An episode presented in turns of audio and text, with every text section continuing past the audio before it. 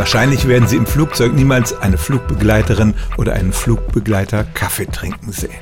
Das liegt nicht etwa am Koffein, sondern es liegt daran, dass die Heißgetränke Kaffee und Tee im Flugzeug mit dem Wasser aufgebrüht werden, das sich in den Tanks an Bord befindet. Und dieses Wasser hat es manchmal ganz schön in sich. In Amerika sind mehrere Kontrollversuche gemacht worden und in einem großen Teil dieser Wassertanks hat man tatsächlich Kolibakterien gefunden oder andersrum Chemikalien, die gegen solche Bakterien wirken, aber eben auch nicht besonders gesund und schmackhaft sind. Es ist durchaus wichtig, dass man dem Körper insbesondere auf langen Flügen genug Flüssigkeit zuführt, aber wer Angst vor solchen fiesen Bakterien hat, der sollte lieber zu Wasser und anderen Getränken aus Flaschen greifen, denn in den Wassertanks der Flugzeuge können sich tatsächlich allerlei Keime befinden. Stellen auch Sie Ihre alltäglichste Frage unter stimmt's at radio1.de.